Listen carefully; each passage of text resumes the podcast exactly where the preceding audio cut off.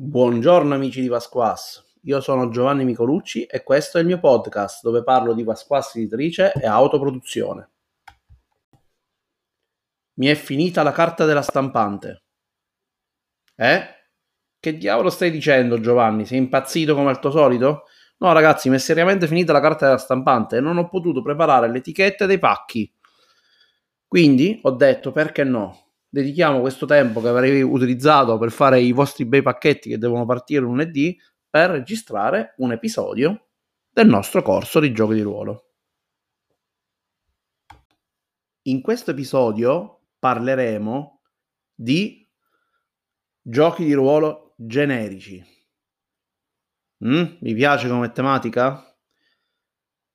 Voi quali giochi di ruolo generici vi ricordate? Che state pensando? GURPS? Mm? Bel generico proprio. A parte gli scherzi ragazzi, eh, non, è, non è questo il mio scopo. Devo dire la verità che nel tempo anch'io ho provato a fare dei giochi di ruolo generici. Non è che non ci ho provato. Sai, con la scusa di dire magari una sera vogliamo giocare con gli amici, sederci e giocare una storia, un'avventura e... Però, c'è un grosso però. Questi generici di solito sono delle toolbox. Anch'io progettai una toolbox, cioè avevo creato una serie di strumenti che, appiccicandosi sopra un certo tipo di ambientazione, più o meno ti permetteva di giocare storie di qualsiasi genere, ma è un, chiaramente una falsa eh, presupposizione, perché in generale raccontava storie tutte di un certo tipo, perché di fondo non è che avevo creato una toolbox che ti permetteva, che ne so, di giocare storie d'amore. Mm? Era una toolbox che aveva tante, tante cose messe dentro che poi, se mischiate fra di loro, alla bene meglio andava avanti, si riusciva a giocare con il proprio gruppo, ci si divertiva anche tantissimo, eh? Divertimento, dico la parola chiave. E mh, ci si divertiva tantissimo e si diceva ah, cavolo, vedi il tuo sistema generico funziona, siamo riusciti a giocare senza avere tutte quelle un manuale specifico. È una sensazione anche piacevole, c'è dei bei ricordi di quelle serate, eh? Quindi non è che voglio dire di no, però c'è un però. Perché quel gioco funzionava? Vediamo, vi lascio qualche secondo per rifletterci. Secondo voi perché quel gioco funzionava? Funzionava per due aspetti. Funzionava perché stavo giocando con il mio gruppo di gioco di ruolo. Funzionava perché io, Giovanni, scrivo giochi. E voi mi direte, che significa che scrivi giochi? Significa che ho la capacità di fare game design anche mentre sto giocando. Mm? In questi giorni dico sempre che facciamo... lo sto dicendo, ripetendo tante volte, playing game design, cioè game design mentre si gioca, che è qualcosa che di solito si fa anche quando si gioca nei tradizionali. Cioè, per compensare delle cose che mancano, cosa succede? Che il G M, runtime, quindi in pochissimi secondi, è in grado di far sì che il gioco continui a funzionare e dando delle dritte o delle meccaniche. Dai che l'avete fatto la corsa delle rane, la corsa dei cani, la corsa dei serpenti, oppure la sfida a braccio di ferro, oppure non lo so, altre cose che mi vengono in mente di questo genere. Eh? L'avete fatta, no? La gara a chi fa la pipì più lontano. Mm? Ecco, sono tutte cose che, che si sono fatte, si fanno, eccetera, eccetera. Anche quello è playing game design. Significa che tu praticamente G M trovi un modo per risolvere queste situazioni che non sono affatto gestite dal tuo gioco di ruolo tradizionale o, nel caso specifico dei generici, dal tuo generico. Magari nei generici, quelli molto complessi come GURPS, ci sarà proprio l'espansione mh? per vedere a che distanza arrivi a fare la pipì. Eh, però in generale GURPS veramente c'ha pezzi per ogni cosa, scherzi a parte. Però in generale quello che volevo dire è che mh, purtroppo questo modo di giocare non è per tutti, e l'accessibilità per me è una cosa importantissima. Io non credo che non sia possibile fare il playing game design, non sia possibile fare le, le cosiddette house rule al volo. Hm? Credo che sia possibile, credo che con alcuni gruppi può, fu, possa funzionare, ma non funziona sempre, quindi non è assicurato che funziona sempre, e non solo non funziona sempre, ma a volte crea dei paradossi, quindi rompendo delle... delle situazioni. È chiaro che con il gruppo giusto di persone con cui giocate sempre, tutti i giorni, il paradosso viene evidenziato, vi fate due risate e poi si continua a giocare al gioco che avete eh, comprato o che avete scritto. Però eh, ricordatevelo che questa cosa non è inclusiva, perché non tutti possono permettersi di fare questo tipo di approccio. Ecco perché nel tempo ho capito che fare un gioco di ruolo che si adattasse al gruppo è un pochino una chimera dal mio punto di vista. È una chimera non tanto per il fatto che potrebbe essere possibile, cioè probabilmente ci sarà un modo meccanico che permetta di fare sì che il gioco di ruolo si adatti all'esigenza del gruppo, per stile, per, per modo di approccio. Però, ecco, però c'è un però. Il però è che non è facile, non è facile riuscire a trasmettere tutte quelle meccaniche, situazioni per poi creare la fiction che vuoi andare a realizzare. Non è banale spiegarlo a uno che non ne sa niente. Chiaramente cosa succede? Che se tu vai dall'autore di questi sistemi è chiaro che ti farà vedere come funziona e funzionerà alla grande, perché ne conosce tutte le sfaccettature, ma trasmettere le stesse informazioni ad altre persone in effetti è estremamente complesso, è estremamente difficile. Questa difficoltà, a mio avviso, rende questo approccio una chimera, perché sostanzialmente il punto dove lo vedo meno possibile è l'accessibilità. Però in realtà non è propriamente vero che è impossibile fare dei giochi di ruolo generici. Ci sono dei tipi di giochi di ruolo generici che si possono provare a progettare. Mm? Però per realizzare questo tipo di, di giochi di ruolo comunque bisogna far passare il concetto dell'esperienza di gioco. Invece purtroppo, mio malgrado, noto che molto spesso nel game design, sono sicuro che anche qualcuno che mi sta ascoltando adesso dirà che gli ho letto nella mente, parte dalle meccaniche. Lo so ragazzi, ci sta la possibilità che una meccanica vi venga in mente, probabilmente indirettamente lo fate già pensando a un'esperienza di gioco, ma vi viene prima in mente la meccanica. Quindi voi disegnate una meccanica e poi cercate di trovare il gioco che possa utilizzare questo tipo di meccanica. Succede, succede a tutti quanti, anche a me ogni tanto mi vengono in mente delle meccaniche, ma in generale ormai la mia mente è allenata a non farlo mai scorrelato dall'esperienza di gioco. Quindi che succede? Che magari penso al fatto che vorrei fare un gioco su Black Clover. Quando penso al gioco per Black Clover inizio schematicamente a pensare cosa mi serve e poi inizio a, a pensare delle meccaniche nuove. Di solito poi tutte le meccaniche nuove che mi vengono in mente le scarto, perché le evito il più possibile, ma non perché non le voglio fare o perché non mi piace sperimentare. Mi piace tantissimo sperimentare. Avete letto mai la mia linea di emozioni? Ci sono meccaniche di tutti i tipi. Il triello usa le pistole di plastica. Ci sono due sedie. Il sospettato è una rivis- rivisitazione della mano di papà, se vogliamo. Ecco, vedete? Questo è un po' il concetto che vi voglio, voglio, voglio passarvi. E in realtà poi la meccanica non è manco la, la mano che nasconde la biglia. Dietro ci sono altri tipi di meccaniche che creano il conflitto e che creano l'interazione fra i personaggi. Mm? Sono esperimenti, però sono difficili da comprendere. Il triello, molto probabilmente, se l'avete letto, mi direte «Eh Giovanni, l'ho letto, però è troppo strano, non ci giocherei mai». Oppure, boh, mi sembra una cosa che posso giocare quando sono ubriaco con gli amici. sono tutti commenti che ho ricevuto. In, in realtà il triello dietro ha studio profondo di design e di raggiungere esperienza di gioco. Lo fa con meccaniche strane, nuove, in realtà nemmeno troppo nuove, cioè, oddio sì, qualcosina di strano ci sta.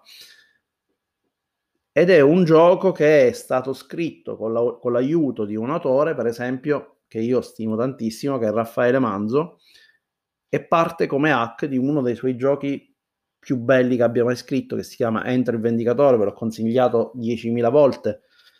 Poi Enrico mi dirà che faccio pubblicità, però in generale è, è da giocare, è da provare, assolutamente da provare. Sia per la chiarezza, sia per quanto è bello e per quanto riesca a fare quello che promette in poche pagine. Tutte queste cose che vi sto dicendo, tutte queste informazioni che vi sto dando, servono semplicemente per crearvi la base su cui partire. Vabbè, torneremo a parlare di giochi di ruolo generico, ovviamente. Però tutte queste cose che vi sto dando, questi esempi, queste, queste cose che vi sto spiegando, devono servirvi a riflettere. Mm? Se voi create una toolbox, create una serie di strumenti, probabilmente messi in un certo modo, quel gioco funziona. Io sono convinto, no? Se voi avete delle abilità di improvvisazione, anche dal punto di vista del game design, perché l'improvvisazione non è soltanto nel, nel saper narrare, ma anche nel saper improvvisare il... Um, il game design stesso, quei giochi funzioneranno. Se giocate con i vostri amici, quei giochi funzioneranno, faranno quello che promettono. Ma se volete creare un generico che faccia da generico per tutti, eh, comunque dovrete dargli di fondo un'esperienza di gioco. Chiaramente non sarà un'esperienza di gioco estremamente specifica, ma deve essere un concetto chiaro per tutti quanti. Deve essere chiaro al momento stesso in cui apriranno il vostro manuale generico. Il primo esperimento che ho fatto di motore generico, dal quale poi ho tirato fuori diversi giochi, mh, si chiama Experience Engine.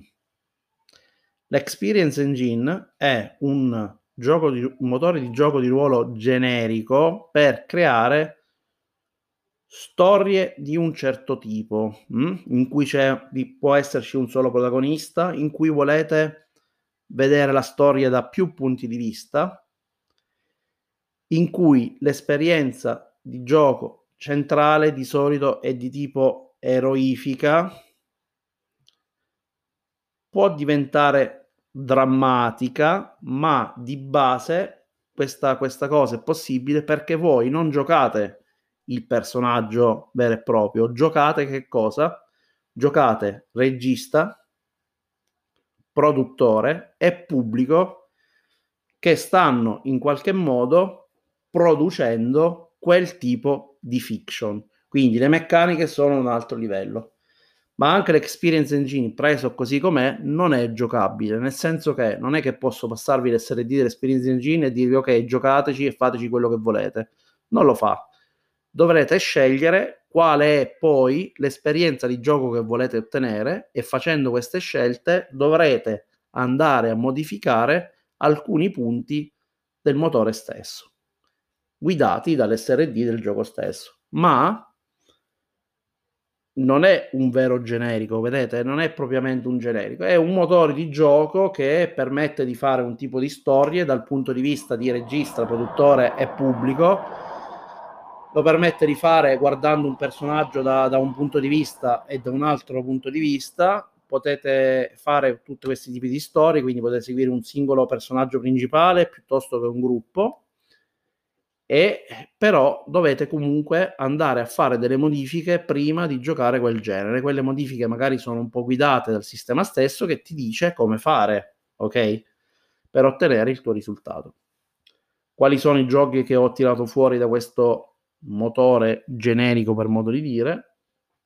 Ho tirato fuori Deus Opera, Cartooner, il mio gioco più giocato all'estero.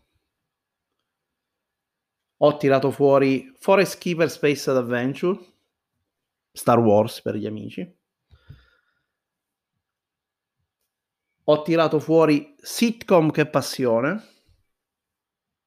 Sono tutti giochi basati sull'Experience Engine e tutti quanti creati sulle serie D di questo motore. Quindi questo è un tipo di generico, però vedete è generico fino a un certo punto, nel senso che quello che ti permette di fare è già stato inserito all'interno di quella che è l'S R D, cioè l'S R D ti dà già le direzioni su cosa devi modificare per ottenere alcuni tipi di esperienza di gioco. Non sono infinite, vedete, funziona bene su eh, i cartoon, funziona bene sulle sitcom, funziona bene per le storie di tipo epico, funziona bene per le storie tipo di, questo, di questi generi, e per questi generi ti dà proprio delle indicazioni per poterci arrivare. Se vuoi fare il genere drammatico, funziona comunque. Allora vi dici, Giovanni, allora hai creato veramente il generico. Funziona comunque perché l'esperienza di gioco, ve lo continuo a ripetere, è questa produzione di un film di quel genere. Mm? Quindi che succede? Che quando voi decidete di fare il genere drammatico, ci saranno delle caratteristiche dei vari, dei vari membri di questo, di questo team, pubblico, produttore e regista, che spingeranno il genere drammatico. Però sono dei cambiamenti che devono essere fatti e vanno scritti, vanno minimamente realizzati. Quindi non è propriamente generico, ma è generico per quel, quel tipo di, di gruppo che ti permette di giocare. Un altro gioco generico che io ho realizzato è Apprendisti Eroi. Cacchio dici, Giovanni, sei impazzito, Apprendisti Eroi è generico, se hai fatto un gioco generico da dare ai bambini, sei quello che mette più paletti che io conosca nel suo The Game Design e mi vai a fare un gioco generico Apprendisti Eroi. Anche qui è un approccio ancora diverso, in questo caso è un manuale, quindi è qualcosa che io do alle altre persone, e in questo manuale cosa trovate? Trovate le indicazioni per creare storie di un certo tipo. Non è un reale generico, è generico per il color che potrete metterci sopra, ma non è generico affatto per il tipo di storie che potrete andare a vivere, ovvero storie di eroi. Non si vive altro. Se volete fare storie eroifiche potete farle di qualsiasi genere. Se volete fare un horror che vi faccia non dormire la notte, mh? con il regolamento per gli adulti, lo riuscite a fare, ma è senza l'orrore, perché comunque alla fine di tutto i personaggi sono eroi. Quindi funziona, fa quello che deve fare, ma crea quel tipo di horror, horror senza l'orrore. Questa spiegazione a cosa vi serve? Vi serve a farvi capire che non è che il generico in sé non può esistere, probabilmente non può esistere il generico che fa veramente tutto, non esiste in, da questo punto di vista, perché veramente dovreste definire tutta una serie di meccaniche. È vero che ci sono framework come quello di Levity, mh? ci sono framework che comunque provano ad ottenere questo tipo di risultato, ma per poterli utilizzare, oltre a dover conoscere molto bene il framework, è necessario fare playing game design. Ciò significa che alcune scelte di game design le devi fare a caldo. Ora, è chiaro che un sistema che è fatto apposta per farvi fare questo tipo di, di lavoro vi aiuterà a farlo, ma purtroppo, dal mio punto di vista, non è per tutti. Come? È chiaro che non è per tutti giocare giochi estremamente narrativi o in cui c'è troppa richiesta, troppa proattività. Me ne rendo conto che alcuni giocatori fanno fatica. Anche qui è una questione di inclusività in generale, però è più inclusivo richiedere un giocatore che comunque al tavolo si impegni a portare avanti il suo personaggio, però è chiaro che se nel tuo gruppo avete quattro giocatori su cinque che la, non hanno questo elemento, è inutile proporre un gioco che ti chiede tanta proattività, perché tanto il risultato che avrete è misero, a meno che non volete prenderlo come uno spunto per provare a migliorare. A quel punto prendete il gioco proattivo, lo buttate nel cestino e ve ne prendete un altro. Mm? Però ragazzi, detti questi elementi, deve rimanervi chiara in mente di questa, di questo episodio. Ho fatto una lunga registrazione singola, che non ho avuto interruzioni, stranamente, e mh, faccio quindi solo questa, questa piccolo ultimo cappello. Quindi il gioco di ruolo generico è progettabile, ragazzi, però non dovete, per favore, cercare di creare prima le meccaniche. Fate uno sforzo, lasciatele perdere queste cavolo di meccaniche e dif- dovete sforzarvi a cercare di estrarre tema, esperienza di gioco e, se volete venderlo, non come me, target. Per chi lo state progettando, che cosa state progettando e che cosa andremo a vivere, che, chi, chi diavolo saremo, che, qual è l'esperienza di gioco che proviamo. E ve lo ripeto ancora una volta, l'esperienza di gioco non c'entra un tubo con le meccaniche. Le meccaniche sono gli attrezzi, sono gli strumenti, ragazzi. Utilizzate quegli strumenti per raggiungere quell'esperienza di gioco. Molti di voi eh, hanno letto i miei giochi, cioè seguendo il mio corso, in effetti devo dire la verità che tantissimi di voi hanno scoperto i miei giochi, hanno iniziato a farmi domande, ci sono tanti amici che mi scrivono giornalmente per parlarmi di design e in privato, scrivono sulla pagina, e questa cosa qui fa parte del gioco. Ovviamente parlo di game design, mi espongo andando a dire tutta una serie di cose che faccio nel, nel, mio, nel mio dilettarmi in questa attività, e mi espongo oltretutto cercando di dare soluzioni e idee pratiche. Ma il game design, ragazzi, è qualcosa di estremamente intimo. Mm? Io non posso insegnarvi nulla. Voi mi direte, ma come non ci puoi insegnare nulla? Hai fatto tredici puntate di, di blateramenti, sono sette ore che ti sto ascoltando e mo mi dici che non ti posso insegnare nulla, insisti dalla prima puntata. Faccio fatica a far passare questo concetto alle persone, me ne sono reso conto anche parlando con voi in chat. Io, ragazzi, non vi sto insegnando a fare game design, non, non sono nessuno per farlo, non ho la conoscenza assoluta della materia, non, non sono bravo a comunicare, non, non c'ho niente di tutto questo, ragazzi. Quello che io però voglio cercare di fare, e cercare di fare con questo corso, e ve lo ripeterò allo sfinimento insieme all'esperienza di gioco, è farvi riflettere. A me non interessa se voi alla fine di questo corso, alla fine di, queste, di questa chiacchierata, direte: Giovanni, io adesso ho sposato il tuo modo di fare game design. Ecco, l'avete detto chiaramente, questa è la frase giusta. Puoi decidere di sposare il mio modo di game design, puoi anche ignorarlo completamente e alla fine di questo corso continuare a fare meccaniche prima di fare esperienza di gioco. Mm? Però, questo è il grande però,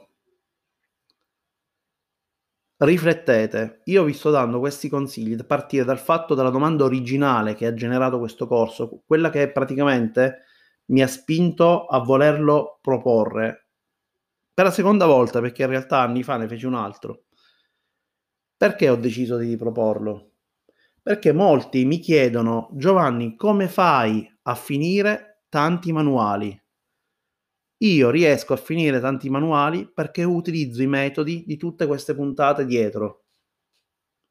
Il mio trucco è quello. Funzionerà pure per voi?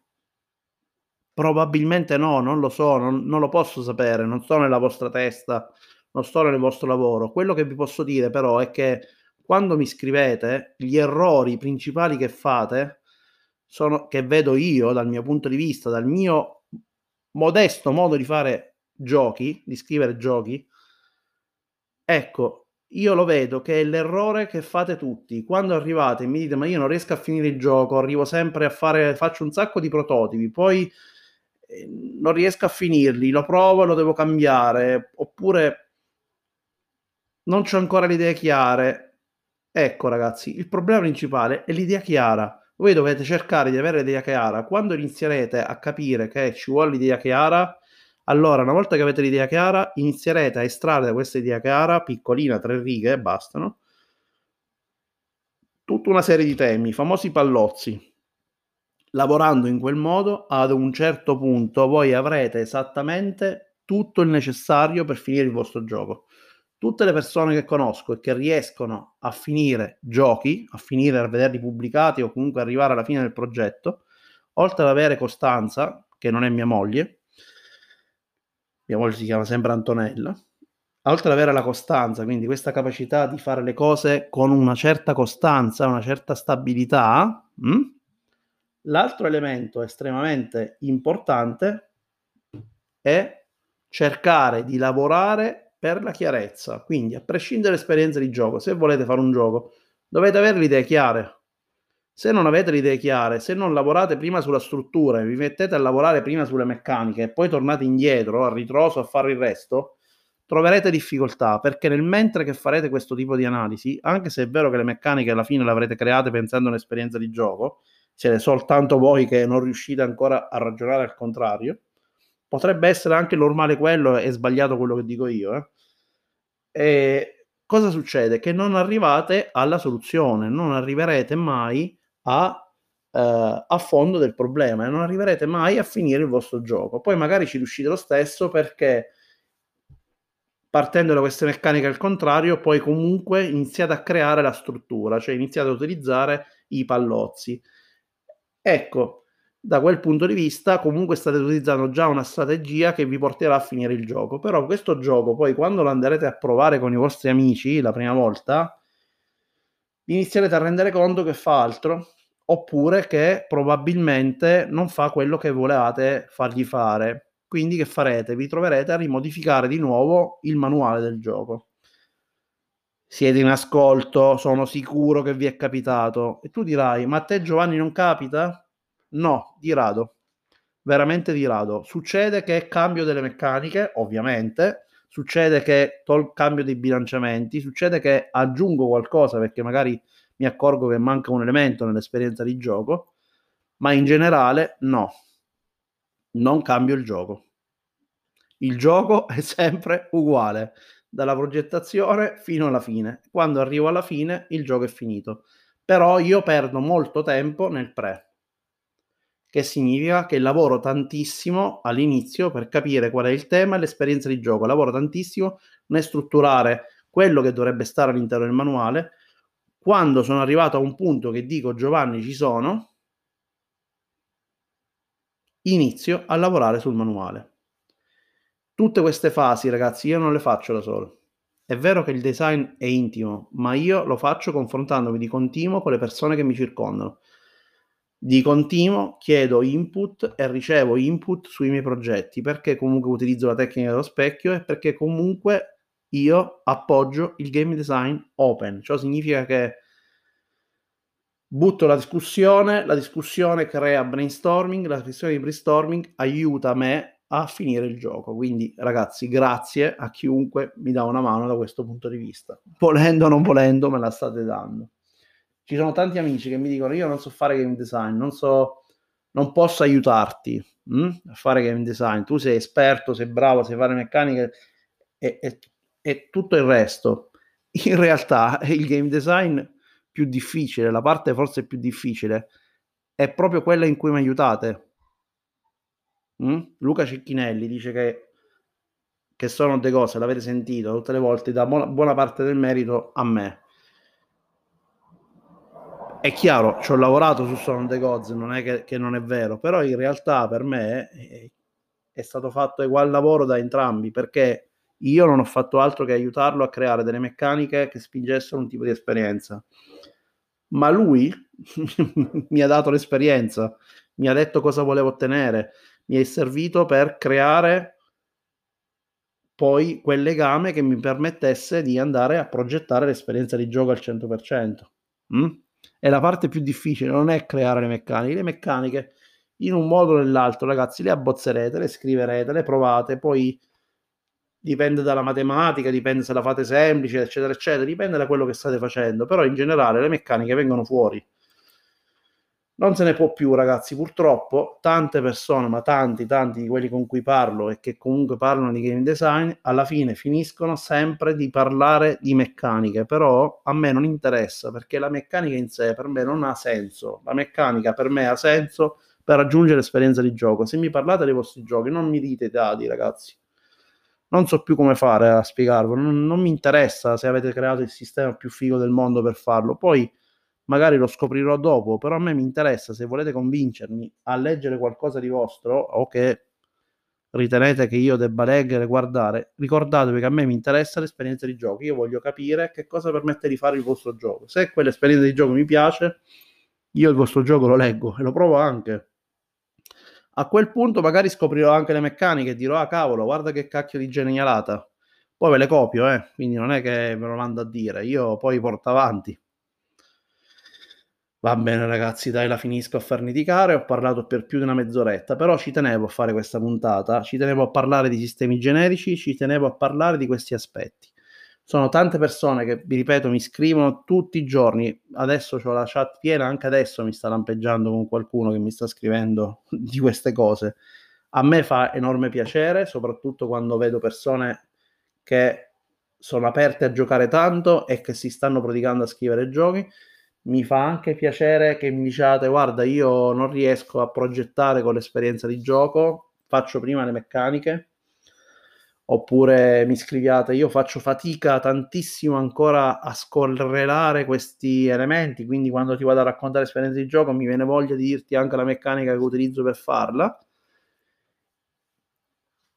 però poi non riesco a darvi la pozione finale, magica, per finire il vostro manuale, perché la mia pozione magica ve l'ho raccontata in queste puntate, mi sono esposto nel farlo, eh. E in generale mh, dal mio punto di vista è anche mh, eh, non bello, perché in generale cosa, cosa significa? Cioè, io vi sto raccontando il mio modo intimo di fare game design, no? È qualcosa che io faccio per me principalmente, non lo faccio tanto per vendere, lo faccio per i miei amici, lo posso fare per le persone che mi circondano. È un modo di esprimere, di esprimere situazioni, sentimenti, eh, è, una, è intimo, eh? Quindi io mi sto esponendo nel farlo, e tra l'altro non è che ve lo sto facendo un corso di game design di quelli fatti per acchiappare moneta, no? Non vi sto facendo il corso di game design che vi dice vi aiuterò a scegliere il dado migliore, mm. eh? Oppure tecniche di masteraggio per fare le ferrovie, quelle che ho vicino casa. Ecco, detto queste cose qua ragazzi, quindi eh, faccio veramente fatica, è per questo che io dico che non, non sono nessuno per spiegarlo, però perché ho deciso di farlo? Perché siete tanti a scrivermi queste cose, siete tanti che mi avete chiesto di farlo, e io rispetto quello che mi avete chiesto. Me l'avete chiesto in centoventi centotrenta persone, solo proprio a scritto, diciamo. Eh? Più tutte le persone con cui ho parlato, che non so che se sono altre, eccetera eccetera, credo che siete veramente tanti, tanto che il corso continua ad avere un numero di, scors- di ascolti importanti. Siamo circa settanta ottanta persone che comunque seguono il corso, piano piano stanno recuperando le, le, gli episodi, li vedo che, che avanzano. Quindi ragazzi, chiudo questa puntata, adesso veramente, augurandovi che cosa? Una bellissima giornata, come sempre, con il massimo del mio cuore. Veramente, guarda ragazzi, passate un ottimo weekend, ci risentiamo presto. Ah, il game design non serve assolutamente a nulla, ragazzi. Non so nemmeno perché mi seguite. I soldi sono altrove se lo fate per quello. Se invece fate game design per voi stessi, eh? Beh, allora ascoltatemi e riflettete. Un bacio, ciao ciao.